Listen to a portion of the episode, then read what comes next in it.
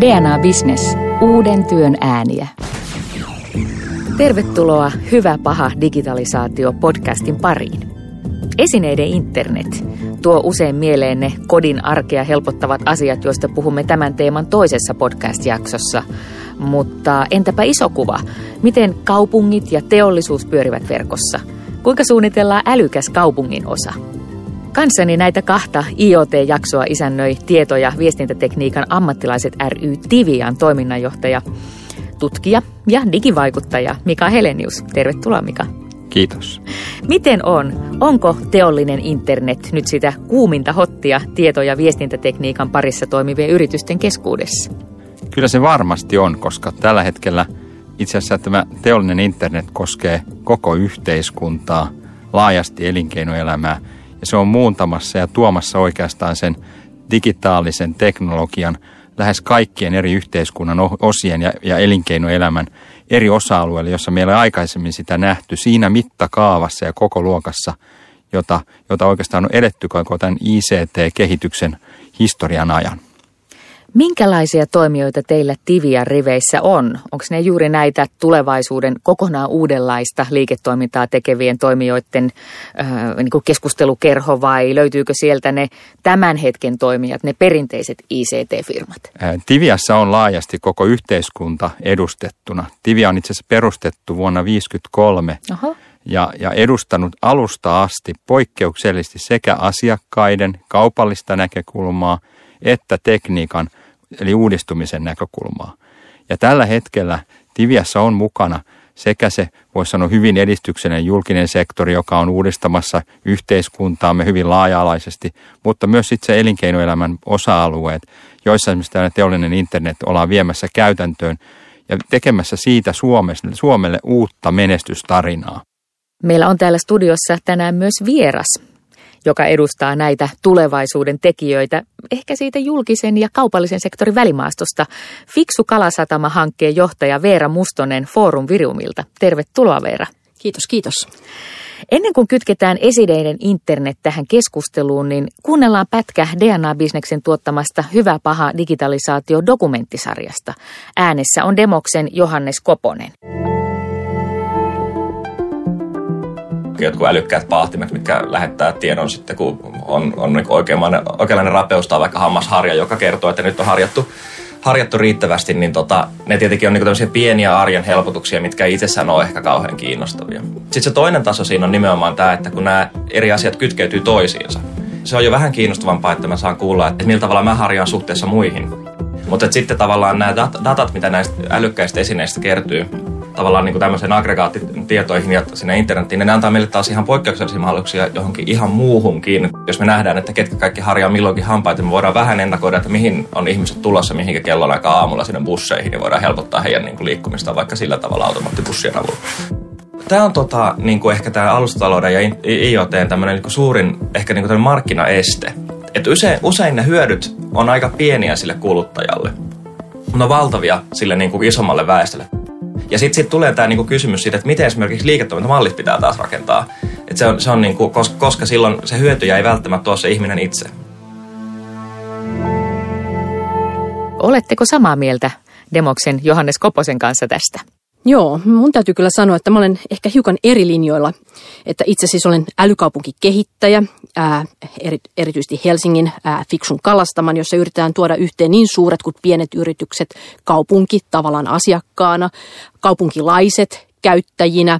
Ja sitten aika paljon siellä on myös näitä tieto- ja viestintäalan toimijoita, jotka tuovat erilaisia teknologioita sinne, tutkijoita, jotka ovat yhdessä kanssa visioimassa sitä, että miltä älykaupunki näyttää alustatalous ja IoT niin kuin näyttää aika hitaasti etenemään markkinoille. Että teknologia kyllä on ja tuntuu usein siltä, että se teknologia etsii kotia, käyttötapauksia ja bisnestä. Ja tämmöisissä välittäjäorganisaatioissa, niin kuin me Forum ja niin kuin tavallaan Tiviakin on tavallaan asiakkaiden ja teknologian välinen välittäjäorganisaatio, me varmasti yritetään nimenomaan etsiä sitä, miten ne liiketoimintamallit rakennetaan ja mistä se hyöty tulee. Jos me tällä hetkellä katsotaan näitä alustatalouden suurimpia globaaleja esimerkkejä, Airbnb ja Uber, niin kyllähän ne kuluttajille tuo halvempia, parempia, joustavampia palveluita ja ansaintamahdollisuuksia. Ja ehkä se, siellä ne esteet tulee enemmän niin kuin ehkä niin kuin sen disruption kannalta, että mistä veromarkat saadaan, jäävätkö taksikuskit työttömiksi ja miten kaikkea tällaista säädellään ja miten tämä istuu meidän vanhaan maailmaan. Ja mä itse myös näkisin, että ehkä tässä niin kuin alustataloudessa yleensä ottaen pitää löytää sellaisia ratkaisuja, että kaikki osapuolet voittavat. Ja jos kuluttaja ei saa niistä mitään, niin ei, ei, ei sitä kyllä hyvää liiketoimintaa tule ja ei sellaisia alustoja varmaan kannata rakentaa. Ja, äh, eli en usko, että tämä äh, ikään kuin se, että ihminen ei hyödy, ei ole se suurin este, vaan ehkä pikemminkin se, että vielä on vähän matkaa siihen, että löytyy sellaisia liiketoimintamalleja, joissa kaikki voittaisivat samanaikaisesti. Tässä mä olen tavallaan kyllä samaa mieltä Veeran kanssa hyvin mm. pitkälti, että kyllä tämä nimenomaan alustatalous ja, ja teollinen internet on tällä, tämän kaltaisten maiden kuin Suomi, joka on erittäin korkeasti koulutettu. Täällä on huippuosaamista. Tämä on suuri mahdollisuus, joka meidän pitäisi nimenomaan osaa kääntää ihmisten sen vaativan työn hyödyksi ja eduksi. Helsingin kaupunki on tosiaan lyhty, ryhtynyt kartuttamaan yhteistä leiviskää, eli kun Kalasatama-nimistä kaupungin osaa nyt rakennetaan entisen sataman tilalle asuinalueeksi ja liiketoiminta-alueeksi, niin siellä on tosiaan Veera tämä sinun vetämäsi Fiksu Kalasatama-hanke. Minkälaisia kokeiluita, minkälaista toimintaa te siellä harjoitatte, jotta IoTstä saataisiin hyötyjä paitsi kaupungille, niin myöskin asukkaille ja elinkeinoille? Kalastamassa on oikeastaan hirveän monen tasoista toimintaa. Että alun perin tämä Fiksu Kalastama lähti tämmöisenä älyenergia-hankkeena, jossa niin isot toimijat, Helen, ABB, ää, Fingrid ja kaupunki mahdollistajana lähti kehittämään tällaista isointa smart grid-aluetta, jossa oli sitten parhaat, parhaat smart metering-mahdollisuudet myös asukkaille ja johon eri, eri tota, toimijat voi sitten tuoda u- omia palveluitaan niin kuin avoimien äh, rajapintojen päälle liittyen en, en, energian kulutukseen, mittarointiin, seurantaan, tuotantoon, ehkä sähköauton verkon liittämiseen tähän. Mutta sitten hanke lähti vähän lapasesta ja nythän siellä on vaikka mitä. Joo, hanke lähti lapasesta, että sitten vuonna 13 kaupunginvaltuusto päätti, että tämä on meidän fiksu kaupunki. Alue Helsingissä. Ja sitten, sitten ruvettiin miettiä, että kyllähän tämä nyt tämä fiksu kaupunki on muutakin kuin älykästä energiaa, älykästä liikkumista, että se on myös niin kuin uudenlaisia älykkäitä ratkaisuja palveluita kaupunkilaisille, että koskevat ne vaikka jakamistaloutta tai tilojen käyttämistä tai ää, logistiikkapalveluita, miten saa kauppakassit kotiin tai ihan mitä tahansa, missä data, ää, IoT-ratkaisut, robotiikka voivat jollakin lailla helpottaa arkea. Ja niinpä me ollaan siellä aika paljon niin kuin lähdetty tämmöiseen pilotointikokeilumalliin. Me yritetään saada sinne ää, er, erilaisia kokeiluja, pilotteja, jossa yritykset tuovat puolivalmiita protoja kaupunkitilaan, kaupunkilaisten kokeiltaviksi, ja joissa kaikki opimme yhdessä, että pyritään niin kuin siihen, että ekosysteemi oppii, oppii laajasti, että miltä tulevaisuuden fiksut ratkaisut voisi näyttää, ja sitten yritykset saa sieltä myös tämmöisen niin kuin ehkä ensimmäisen referenssin, että ää, tältä näiden tuottaminen tuntuu, tältä tämä markkina voisi näyttää, pääsee sieltä sitten levittämään niitä muualle maailmaan. Ja, ja tämä on mielestäni niin, kuin niin hienoa, kun me kuullaan tätä, voisi sanoa niin kuin fiksu kaupunki, älykaupunki, älyteknologia, mutta oikeastaan meidän pitäisi ihmisten alkaa pohtia, että mihin me tässä uudessa ajassa sitä älyä tarvitsemme. Mm-hmm. Onko se äly vain pelkästään siellä, voisi sanoa niin kuin tekniikassa, laitteissa – onko se niissä rakenteissa, kaupungin osissa, vai itse asiassa pitäisikö meidän luoda enemmän älykkyyttä itse meidän kaupunkien toimintaan ja koko julkiseen sektoriin. Mm. Eli tekniikka itsessään älykkäänä osana ei riitä, vaan myös yhteiskunnan pitää toimia älykkäästi osana sitä tekniikan hyödyntämistä. Ja siihen me tarvitaan kyllä aivan toisen tyyppistä osaamista, mikä meidän nykyinen, voisi sanoa aivan liian tiedelähtöinen koulutusjärjestelmä mm. ei tue. Me tarvittaisiin mm. nimenomaan näitä Veeran peräänkuuluttamia kokeilujen järjestelmiä, mm. oppilaslähtöisiä rakentamisen malleja, joissa me osallistutetaan kuntalaisia, kaupunkilaisia, kaupungin työntekijöitä ja elinkeinoelämää paljon suuremmassa mittakaavassa rakentamaan meille yhdessä sellaista älykästä yhteiskuntaa, joka pitää tämän meidän maamme hyvinvoimana ja erityisesti meidän pääkaupunkiseudun, joka on kumminkin se Suomen, voisi sanoa, älykkäin kaupunki koko mm. Mä olen täysin samaa mieltä Mika sun kanssa ja tota, ää, se, kun pyörittää tämmöistä pilotointikokeilualustaa, niin tämä on ehkä juuri se tärkein oppi, mitä sieltä on tullut, että kun sano, että teknologiat etsivät käyttökohteita ja tavallaan, mutta se, että tuodaan erilaiset ihmiset yhdessä kokeilemaan niitä, yhdessä kehittämään niitä, se itse asiassa avaakin niitä uusia mahdollisuuksia ja avaruuksia. Että se on tavallaan koulutuksellinen projekti myös. E, ja, ja myös tämmöinen tavallaan demokratian innovaation laajentamisprojekti, että tuodaan erilaisia ihmisryhmiä, toimijaryhmiä yhdessä keskustelemaan siitä, että hei, meillä on nyt tällaiset IoT, että mitä tällä voisi tehdä, mihin me näitä sensoreita oikein laittaa, mihin meidän elämä ja kaupunki menee, mihin me näitä käytetään. Ja Helsingissähän meillä on varmaan maailman koulutetuin väestö, ja sen, sen kyllä näkee, että, että kun puhutaan kaupunkilaissa, niin silloin me oikeasti puhutaan monen alan asiantuntijoista ja semmoisista, joilla on niin paljon tuotavaa siihen kehitykseen ja siihen, että mihin teknologiaa voidaan käyttää. Mutta miten se sitten niin kuin käytännössä olisi? Minkälai, mikä kaupunkilaisen elämässä muuttuu paremmaksi ja minkälainen alusta, minkälaisille yrityksille Fiksu Kalasatama-hankkeen löydösten perusteella voisi tulla? Mikä se semmoinen fiksu kaupungin osa on?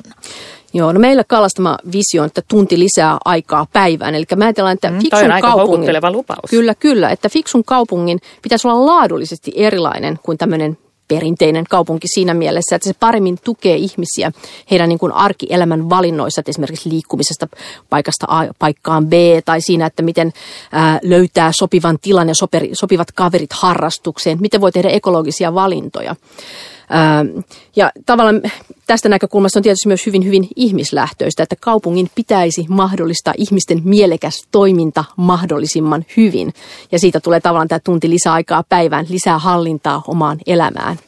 Pitäisikö meidän tässä vielä, mä haastan mm, Veeraa, no. vielä enemmän tavallaan mahdollistaa nimenomaan sitä kaupunkilaisten, eli ne on niitä, voisi sanoa, suunnittelun, älytyön ammattilaisia, mm se elinkeinoelämä, joka siellä on, meidän kotimainen oma elinkeino, mahdollistaa niille alustoja kehittää sellaisia kokonaisuuksia, joissa teollista internettiä voidaan rakentaa liiketoiminnallisiksi kokonaisuuksi tai, tai alustatalouden osiksi, joilla me tavallaan luodaan myös tähän maahan älykkäästi uutta liiketoimintaa, joka, jossa on mukana se ihmisarvo, se mm. toiminnallinen hyvyys ja, ja tämä meidän voisi sanoa niin kuin valtavan hienon yhteiskunnan niin kuin arvomaailma mukana, joka on jo sinällään mm. älykäs vientituote. Sen sijaan, että me kun jätetään ne tekemättä, niin mm. meillä onkin täällä vain tuontia. No kyllähän tuo kuulostaa hienolta, mutta mun mielestä kaupungit on kuitenkin enemmän elämistä varten kuin liiketoimintaa. Ja toki kun smart cityistä puhutaan, niin yleensä ajatellaan, että se on yksi tapa niin kuin saada uudenlaista liiketoimintaa ja vientiteollisuutta kaupunkeihin. Mutta silloin kun me rakennetaan niitä kaupunkeja, niin kyllä se mun mielestä ensimmäinen ehto on kuitenkin, että miten ne ovat mahdollisimman hyviä ihmisille. Miten siellä on hyvä ympäristö, paljon toimintaa, valinnan vapauksia, sosiaalista pääomaa ja tietysti mahdollista tehdä sitä työtäkin. Niin mä luulen kanssa, että oli vähän sitä, mitä Demoksen Johannes Koponen mm. tuossa dokumenttielokuvassakin mm. puhui juuri siitä ristiriitaa, että mm. kaupunkihan ei ole sinänsä liiketoimintaa. Että vaikka kaupunkilaisten tekemisistä, asukkaiden mm. tekemisistä syntyy dataa ja sen mm. päälle voisi rakentaa liiketoimintaa, okei, okay, kaupunki mahdollistaa asioita, mutta miten tästä saadaan se yhteinen hyöty, koska eihän tämäkään ilmaista ole, että rakennetaan uudenlainen älykäs kaupunginosa? No, tässä me olemme tietysti paljon puhutun hyvän pahan digitalisaation ytimessä. Eli kyllähän niin kuin tavallaan älykaupungeista urbaanissa IoT on kysymys myös siitä, että uudet teknologiat, digitalisaatio mahdollistaa asioiden tekemisen toisella tavalla, eli olemme murroksessa. Ja tietysti lupaus siellä on, että jollakin lailla esimerkiksi jätelogistiikka pitäisi pystyä hoitamaan kustannustehokkaammin, tai meidän pitäisi pystyä vähentämään ää, yksityisautoilua tai saada parkkitilat parempaan käyttöön tai vähentää energian käyttöä, jolloin puhutaan resurssitehokkuudesta. Jolloin siellä tietysti mielessä aina jollakin tasolla pitää syntyä säästöjä. Ja siinä mielessä uudet ratkaisut vaatii aina investointeja, mutta pitkässä juoksussa sieltä pitäisi myös tulla säästöjä. Ja tavallaan tämmöinen uudelleen rakentaminen, uudenlaisten ratkaisujen tuominen, sehän on myös kehitystoiminta, innovaatiotoiminta, josta syntyy uutta bisnestä ja varmasti syntyy myös aika paljon uudenlaisia bisneskeisiä monille yrityksille. Mutta kuluttajille tietysti toivottavaa olisi, että kaikki fiksut ratkaisut myös laskisivat niin kuin erilaisia kustannuksia kaupunkielämässä, plus toisi siihen uusia mahdollisuuksia, erilaista sosiaalisuutta, erilaista jakamista, enemmän harrastuksia lähellä kotia esimerkiksi. Miten Mika Tässä... näet tivialaisten vinkkelistä, mm. minkälaisia isoja pelikenttiä tämmöisen älykaupungit tarjoaa suomalaisille yrityksille, niin kuin kiinteistöala, sairaalat, liikennejärjestelmät, onko jotain, mitä mä en ole tullut ajatelleeksi? No oikeastaan koko tämä digitalisaatio ja teollinen internet ja alustataloushan tarjoavat ihan valtavan tavallaan kansantaloudellisen mahdollisuuden samanaikaisesti kuin Suomi, joka on yksi maailman kehittyneimpiä yhteiskuntia, jo yhteiskuntana voisi sanoa tämmöinen kehittämisen alusta sellaisenaan. Niin oikeastaan meidän pitäisi luopua kokonaan semmoisesta jatkuvasta tehostamisen, tuottavuuden niin kuin diskurssista ja, ja kielestä, koska sillä me unohdetaan se, että, että samanaikaisesti maailmalla on yli 200 miljoonaa yritystä, yli 200 valtiota, kohta 8 miljardia kuluttavaa asiakasta, joille tämä meidän kaltainen Suomi-maa, joka on edelleenkin kumminkin ollut teknologisesti hyvä, koulutustasoltaan aivan valtavan hieno, ne ei pystykään kehittämään siihen globaaliin markkinaan vietävää. Me tarvitaan semmoisia hyvin, hyvin vaativia asiakkaita mm. puskemaan meidän elinkeinoelämää eteenpäin. Ja, ja oikeastaan siinä me ollaan unohdettu se, että, että se todella vaativa asiakas myös IoT-puolella ja alustatalouden puolella on yksi elinkeinoelämän kehittymisen elinehto. Mm. Ja, ja nimenomaan pitämä, pitämässä huolta meidän omien PK-yritysten kasvamisesta. Hmm. Kyllä, kyllä. Asiakkaiden vaativien kanssa on aina parasta kehittää. Mä kohtasin tällaisia vaativia asiakkaita, kun meillä oli pikkujoulut älykaupunkikehittäjien kesken. Ja sitten sinne tuli kuokkimaan neljä intialaista valtion älykaupunkikehittäjä. tuli, että We are creating 400 smart cities in India. Siis Aasiassahan kasvaa ihan valtavasti näitä älykaupunkeja. Ja niillä oli niin kuin 400 nopeasti kasvavaa älykaupunkia. Ne etsi maailman parasta teknologiaa, maailman parhaita ratkaisuja. Ja tota, ne etsivät niitä ympäri maailmaa. Ja, mä, tota, san, ja kyllä, että ehkä tässä olisi haaste myös suomalaisille elinkeinoelämälle, miten pystytään paketoimaan sellaisia paketteja. Että kyllähän meillä sitä osaamista on, meillä on yrityksiä, mutta on hirveän vaikea niin kuin sanoa suoraan, että tässä olisi tämä paketti teidän älykaupunkit, ostakaa tämä. Että siinä niin kuin varmasti Tivialle ja monille muille niin kuin elinkeinoelämän kehittäjille olisi niin kuin tavallaan äh, haaste, miten viedään hyvin paketoituna suomalaista osaamista maailmalle. Mutta mille skeneille teidän mielestä ne potentiaalisimmin joko niin, että mistä intialaiset olivat erityisen kiinnostuneita tai mitä tivialaiset kokevat itselleen tärkeimmäksi? Onko se kiinteistöhuollossa, onko se sairaanhoidossa, on, meillä on sote-uudistus tulossa, luulisi, että nyt olisi innovaation paikka moneen kertaan, ei vain säästöjen. Vai onko se tässä liikennekaaressa, liikennejärjestelmissä, joita meillä sitten kuitenkin valtio vetää aika reippaasti? Kyllä Vai onko se joku ihan muu skene? Ottaisin kyllä tämän niin kuin tässä yhteydessä soten esille kyllä, että sehän on, on, on sellainen mahdollisuus Suomelle, että sataan vuoteen meillä ei ole, ole tilaisuutta, jossa meillä on tyhjä pöytä käydessä. Eli me voitaisiin lähteä rakentamaan täysin uusi teollinen sektori Suomeen. Sen no, sijaan, lähteekö tivialaiset? Ää, Tivia on ajamassa nimenomaan, kun me olemme suomalaisten yritysten ja, ja yhteiskunnan tavallaan kattojärjestö, laaja-alaisesti sellainen riippumaton ja, ja nimenomaan suomalaisesta näkökulmasta – niin meidän pitäisi ajaa ja nähdä yhteiskunnassa paljon enemmän se mahdollisuus, millä me yhdessä suomalaisina rakennamme kaupungit mukaan lukien maakunnat tulevaisuudessa edellytyksiä meidän omien yrityksemme viennin kehittymiseen ja jopa käyttää siinä ihan samoja tavallaan kilpailun keinoja, kun käytetään Yhdysvalloissa, jossa saattaa olla yrityksiä, jotka on sataprosenttisesti valtion liikevaihdon varassa, vaihtaa kymmeniä miljardeja, tulee Eurooppaan ja kaappaa kokonaisia älykaupunkihankeosia itselleen – ja, ja siinä me olemme kyllä aivan liian sinisilmäisiä, mitä todellinen kilpailu markkinataloudessa tarkoittaa. Ja siinä peräänkuultaisin taas kyllä Helsingin kaupunginkin roolia mm. tämmöisenä älykkäänä, fiksuna ja vaativana asiakkaana, mm. joka kehittää omaa elinkeinoelämää ja että me saadaan mm. vientiä täältä ulos. Ja, ja siinä Kalasatama-hanke on niin kuin yksi tämmöinen kruunun jalokivi, mm. jota voitaisiin käyttää koko kaupunkilaisten elämän ja yritystoiminnan rikastamisen lähteenä. Joo, eli julkinen sektori asiakkaana. Ja se on ehkä tämmöinen älykaupunkikehityksen tämmöinen yksi vaikeus, globaalisti tunnistettu, että perinteisesti kaupungit on sangen siiloutuneita organisaatioita, jotka eivät tottuneet vetämään innovatiivista hankintatoimintaa tai innovatiivista kehitystoimintaa, vaan ja tavallaan yhtäkkiä niin kuin maailmanjärjestys näyttääkin siltä, että kaupungeissa pitäisi tapahtua suuri kehitys ja niin kuin tavallaan se valta, mikä on ehkä ollut valtioilla, on pikkuhiljaa tulossa kaupunkeihin, kun urbanisaation myötä ja sen myötä, että maailman suurimmat kysy- kysymykset esimerkiksi ympäristön saasteista, ruuhkista, köyhyydestä, sotepalvelujen järjestelmistä kaikki tämmöiset, niin kuin, ne, ne konkretisoituu kaupungeissa. Ja usein kaupungit ovat juuri niitä tahoja, joiden pitäisi tarjota ratkaisuja näihin. Ja tässä ää, ehkä tullaan myös siihen, että miten, et, et suureen kysymykseen, Smart City-kysymyksessä, että miten ää, kaupungit organisaatioina pystyvät muuttamaan toimintaansa ja ää, siten, että eri toimialat alkaa toimia yhdessä, ottavat sinne ehkä tämmöisiä, niin kuin, että data, data, data kulkee eri toimialoilta, niin energiaa, vettä, että ää, rakentamista koskeva data saadaan ehkä samalle alustalle, pystytään tekemään parempia päätöksiä perustuen siihen, että tunnetaan paremmin, mitä reaaliaikaisesti kaupungeissa tapahtuu, mutta pystytään myös hankkimaan toisella tavalla fiksuja ratkaisuja toimittajilta. Joo, ja tässä oikeastaan haluan Veera vielä jatkaa tästä, no. koska mun mielestä tämä on, tämä on hyvää keskustelua, että me ollaan siirtymässä oikeastaan sellaiseen uuteen yhteiskunnan vaiheeseen.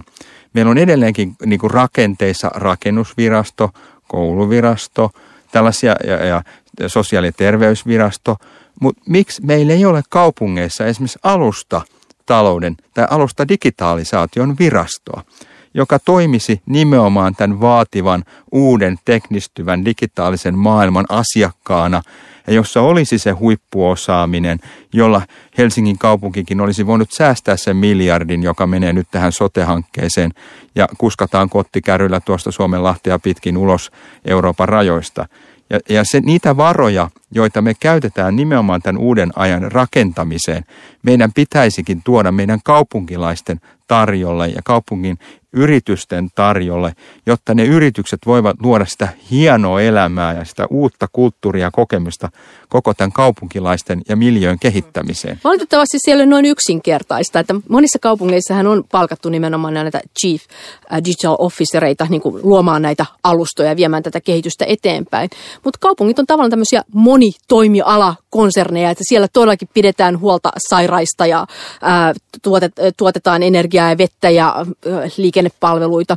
Ja usein mun mielestä niin kuitenkin tässä digitalisaatiossa ja fiksukaupunkikehityksessäkin, niin siinäkin täytyy lähteä tavallaan niin sanotun liiketoimintalogiikan mukaisesti, että miten, miten parantaisit vaikkapa liikennettä, joka on yksi tämmöinen vert, vertikaali, yksi siilo kaupungissa, vaikka se niin kuin tavallaan yhtyy kaikkeen muuhun. Ja vasta sitten, kun sieltä alkaa tulla niin kuin tämmöisiä digitalisaation tuomia hyötyjä, ää, parempia älyparkkeerausratkaisuja, ää, joustavampia mobility service-palveluita, niin vasta sitten kun siellä on ehkä ymmärretty se, että miten tämä toimiala muuttuu, niin sen jälkeen vasta kannattaa ottaa alustat esiin ja ruveta katsomaan, miten tämä kaikki saataisiin yhteen. DNA Business. Uuden työn ääniä. Jos pysytellään tuossa IoTssä, Ähm, siilothan todellakaan eivät kuulu siihen, ei synny mitään uutta, jos siiloista käsin, Joo. edes uudesta alustavirastostakaan käsin toimittaisiin. Arvoverkot, ekosysteemit on muodostumassa. Näyttää siltä, että kortit on tällä hetkellä jaossa joko konsolidaatiossa, joko, joko yritysostoilla tai ylipäätänsä yhteenliittymillä. Miten ekosysteemi teidän mielestä on jakautumassa tai miten se rakennetaan. Tässähän ei voida vaan vaatia, että joku aloittaisi ja sanoisi, mitä tehdään, vaan mistä löytyy ne kimpat ja mitkä on ne kimpat, joihin suomalaisten tämän alan yritysten kannattaisi pyrkiä. Vai rakentaa omia. Oikeastaan se, miten nämä suuryritykset lähestyy tätä niin IoT-maailmaa tai ja tätä datamaailmaa, on nimenomaan se alustojen rakentaminen. Koska alusta on se tavallaan ehkä nyt, mikä Suomesta nimenomaan tässäkin yhteydessä ää, puuttuu, se ymmärrys, miten me saataisiin se alusta aikaiseksi. Me osataan hirveän hienosti puhua siitä datasta ja sitten kaikista näistä trenditermeistä, ihanista höpö, mun mielestä höpötermeistä, Iottikin on, menee vähän siihen. Kun ne alustat on nimenomaan se, miten se kaupungin osa esimerkiksi otetaan haltuun. Miten sitä kaupungin osan kehittymistä ohjaillaan tulevaisuudessa. Miten ne ihmiset toimii siellä, miten palvelut järjestetään, miten meidän yritykselle järjestetään erilaisia liiketoimintamahdollisuuksia, esimerkiksi rajapintojen kautta tai jotkut voi olla rakentamassakin sitä. Tämmöinen alustatalous on oikeastaan, se on eräänlaista kaupungin rakentamista. Ja siinä mä peräänkuuluttaisinkin, että meidän suomalaisilla kaupungeilla pitäisi olla se alustatalouden rakentamisen virasto. Mutta entä joka, joka ymmärtää, koska me ei saada muuten tätä haltuun. Ja, ja, ja kun tämä on kumminkin Suomenkin koko luokassa tällä hetkellä mm. meidän, meidän tuonti, siis mm. teknologiatuonti mm. digitaalisuudessa on noin noin mm. kaksi ja puoli miljardia vuodessa.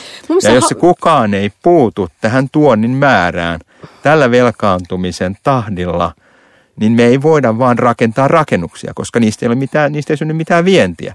Yhdenkään kaupungin osan rakentaminen ei tuo vientiä, vaan me tarvitsemme näitä vietävien alustojen ja kokonaisuuksien rakentamishankkeita ja siinä mm. jokaisen yhteiskunnan osan tulee olla tällä hetkellä mukana. Joo. Mua ilahdutti tämä sun määritelmäsi alustasta, koska siinä tullaan mun mielestä enemmän tämmöisen innovaatioalustaan, juuri sen tyyppiseen, mitä me yritetään esimerkiksi kalastamasta rakentaa, että miten saadaan eri toimijat tekemään jotakin, millaisia sopimuksia siellä on, miten asioita viedään eteenpäin, miten ehkä jotkut teknologiat voi olla siinä mukana, kuin tämmöisestä perinteisestä IoT-alustasta, joka on enemmän teknologiaa. Mutta sitten vielä tähän, kun sä sanoit, että näitä kiinteistöjä ei voi viedä, niin tosta mä oon kyllä vähän eri mieltä, että, että ää, nehän on nimenomaan sellaisia älykaupungin peruspilareita, joihin niin kiinteistöihin voidaan tehdä hirveän paljon tosi fiksuja sensoriratkaisuja, jotka tavallaan auttavat kiinteistöön hallinnassa ja kunnostamisessa. Sinne voidaan tehdä tosi fiksuja ilmanvaihtoa, ilmanlaatua monitoroida ja paljon, paljon tämmöistä, niin kuin mitä nimenomaan Suomessa varmaan olisi osaamista. Ja kun rakennus, ja Kalasamassakin osittain ajatuksena on se, että tämmöisiä rakennus hankkeissa voidaan kehittää uusia tuotteita, nimenomaan käyttäen hy- hyväksi näitä kiinteistöjä, sen alan osaamista ja yrityksiä, jotka sitten voi lähteäkin viemään niitä ulkomaille, kun tämmöinen hyvä tarina meidän hienosta fiksu kaupungin osasta, niin se sitten ehkä auttaakin vientiä. Veera, sulla on siellä tosiaan Helsingin Kalasatamassa tämä Fiksu Kalasatama-hanke, joka on niin kuin äh, näytösalusta uusista toimijoista, mutta totta kai olet tehtävässä myös seurannut maailmalla tapahtuvaa kehitystä. Mitkä sun mielestä on tällä hetkellä niitä kiinnostavimpia IOT-pioneerihankkeita? Ketä kannattaa seurata? No yksi, joka tulee mieleen on toi Googlen sisarorganisaatio Sidewalk Labs, jonka toimitusjohtaja New Yorkin entinen apulaispormestari. Ja ne yrittää niin kuin viedä erilaisia tämmöisiä uuden teknologian hankkeita eri kaupunkeihin ja löytää tapoja hyödyntää sitä teknologiaa ehkä vähän tämmöisissä rapistuvissa amerikkalaisissa kaupungeissa. Tosin en tiedä, miten se nyt tällä hetkellä menee eteenpäin, että Obaman hallintohan aika paljon niin kuin tuki Smart City-hankkeita fiksuja kaupunkia yöttiratkaisuun. Ne varmasti on Dubai, Singapore, mutta siellä se tulee taas tähän helppoon päätöksentekoon, että kun yksi, yksi, yksi päättää kaikesta, niin silloin on helppo viedä niin kuin hienoja näyttäviä ratkaisuja läpi, läpi koko kaupungin tai kaupunkivaltion. Niin missä päin maailmaa tapahtuu? Onko tämä kaikkialla vai? Kaikkialla tapahtuu. Kaikkialla maailmassa ratkotaan, kaikissa kaupungissa ratkotaan enemmän tai vähemmän samoja kysymyksiä. Iotilla? Iotilla. Kyllä, että toiset kaupungit on vähän enemmän edellä ja kaikilla kaupungeilla on vähän oma DNAnsa, että niin kuin vähän erityyppisiä ratkaisuja tulee. Mutta liikenteen, älyliikenteen on erittäin, erittäin nopeasti kasvava alue ja tietysti niin kuin nämä ruuhkat ja niiden aiheuttamat arjen, arjen äh, ikävyydet, äh, istuminen jonoissa ilman saastet on ihan valtava ongelma erityisesti Aasian megapoliksissa. Ja sitten esimerkiksi niin kuin Singaporessa, Kiinassa, niin siellä niin alkaa olla aika paljon tämmöistä niin kuinka pystytään tuomaan vihreyttä lisää kaupunkeihin IoTin avulla, vertikaalista viljelyä, miten sensorijärjestelmät pystyy hoitamaan tämmöistä vertikaalista viljelyä pilvenpiirtäjien seinällä, miten kastelujärjestelmiä saa siihenkin. Semmoista, mitä täällä ei vielä ole, koska sitä täällä pystytään viljelemään muutenkin ja vihreyttä vielä löytyy vähän enemmän. Tähän oikeastaan niin kuin kaipaisin vielä semmoista, niin kuin mä sanon, että Suomi kumminkin, kun on, on hyvin edistyksenne ollut ja, ja, ja ehkä se on nyt vähän, meillä on niin kuin orastavaa tämmöistä niin kuin innovatiivisuutta olemassa niin kuin kuplimassa tuolla pinnan alla, niin miten me saataisiin luotua Suomesta semmoinen, voisi sanoa niin kuin oikea kokeilujen ja IoTin tavallaan niin kuin, niin kuin kulttuurinäyttämö. Ei, ei se, että meillä on niin yhtä ratkaisua, vaan että me oikeasti pystyttäisiin nimenomaan kasvattamaan niin kuin sieltä sata pk-yritystä, jotka ovatkin ne sitten sata maailman johtavinta, innovatiivisinta, voisi sanoa älykkään kaupungin malliesimerkkiä. Ja niin, että ne toimivat vielä kaikki yhdessä. Että tämmöinen niin konglomeraattien niin kuin kautta toiminen, jotka on osittain julkisilla mm. rahoilla jo rahoitettua niin kuin hankkeita, tai sitten yhden valtion mahtikäskyllä tehtyjä kokonaisuuksia, jotka nekin toteutetaan sitten näiden konglomeraattien tai monopolien toimesta, niin sen sijaan, että annettaisiin luoda oikeasti tämmöinen kuin uuden tyyppinen innovaatioyhteiskunnan nousu ja mahdollistettaisiin se älykkäällä kaupungin toiminnalla. Että meillä olisikin niin kuin jatkuva showroom Helsingissä, mm. jossa iotti tapahtuu todella korttelista toiseen ja, ja niissä uusissa ja vanhoissakin kaupungin osissa, että mm. ei pelkästään, että meillä on yksi näytenikkuna, ei. vaan että tänne tullaan oikeasti katsomaan sitä laajaa, laajaa tavallaan niin kuin osaamisen kirjoa ja meidän koko koulutusjärjestelmä on, on valjastettu osaksi sitä ja, ja mun mielestä siitä meillä olisi Suomessa iso tarina kerrottavissa maailmalla, että, että meillä teknologia on laajalaista. Se ei ole yhden yrityksen omistamaa, Joo. se ei ole yhden valtion omistamaa, ja etenkään, että yksi valtio käyttää niitä yrityksiä sitten omaan tahtotilansa toteuttamiseen globaalisti, vaan me pystytään antamaan maailmalle sellaisia vaihtoehtoja, jotka on niin kuin meidän Linuxkin on levinnyt tämmöisen globaaliksi tavallaan avoimen lähdekoodin voisi sanoa teollisen internetin ratkaisumaailmaksi. Musta on hieno visio. Tuohon mäkin uskon, että, niin kuin, että tavallaan, että mahdollisimman laajasti, mahdollisimman paljon ihmisiä mukaan semmoisen tarvelähtöisen, ihmislähtöisen teknologian kehittämiseen, paljon erilaisia lähtöjä, niin kyllä sieltä sitten tulee myös hyviä vientituotteita. Veera ja Mika, tähän ihan loppuun. Mitä suosittelisitte luettavaksi tai kuunneltavaksi tai katsottavaksi, jos ne IoTn isot linjat, siitä hyötyminen kiinnostaa? Pari lukuvinkkiä.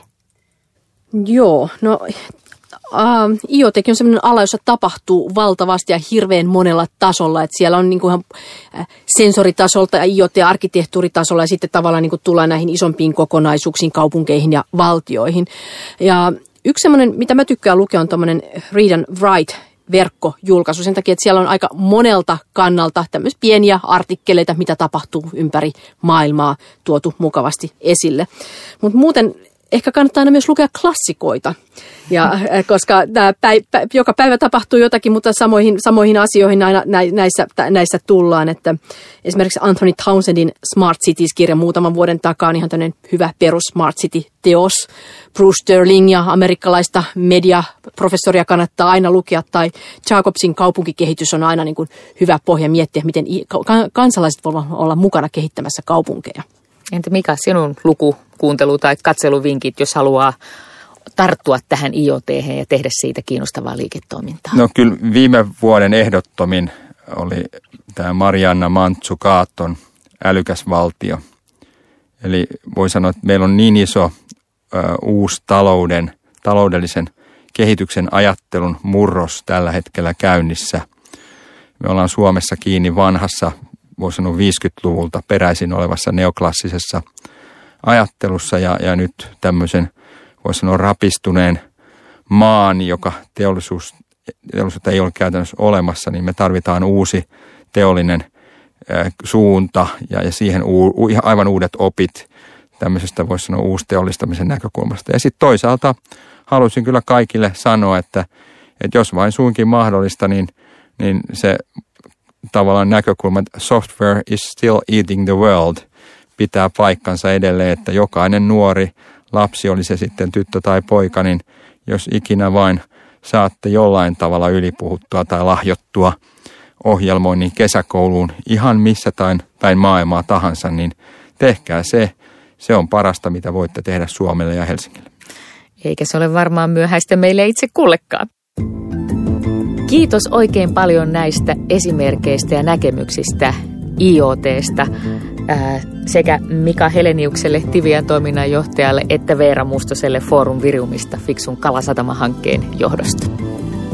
Uuden työn ääniä on DNA Bisneksen podcast.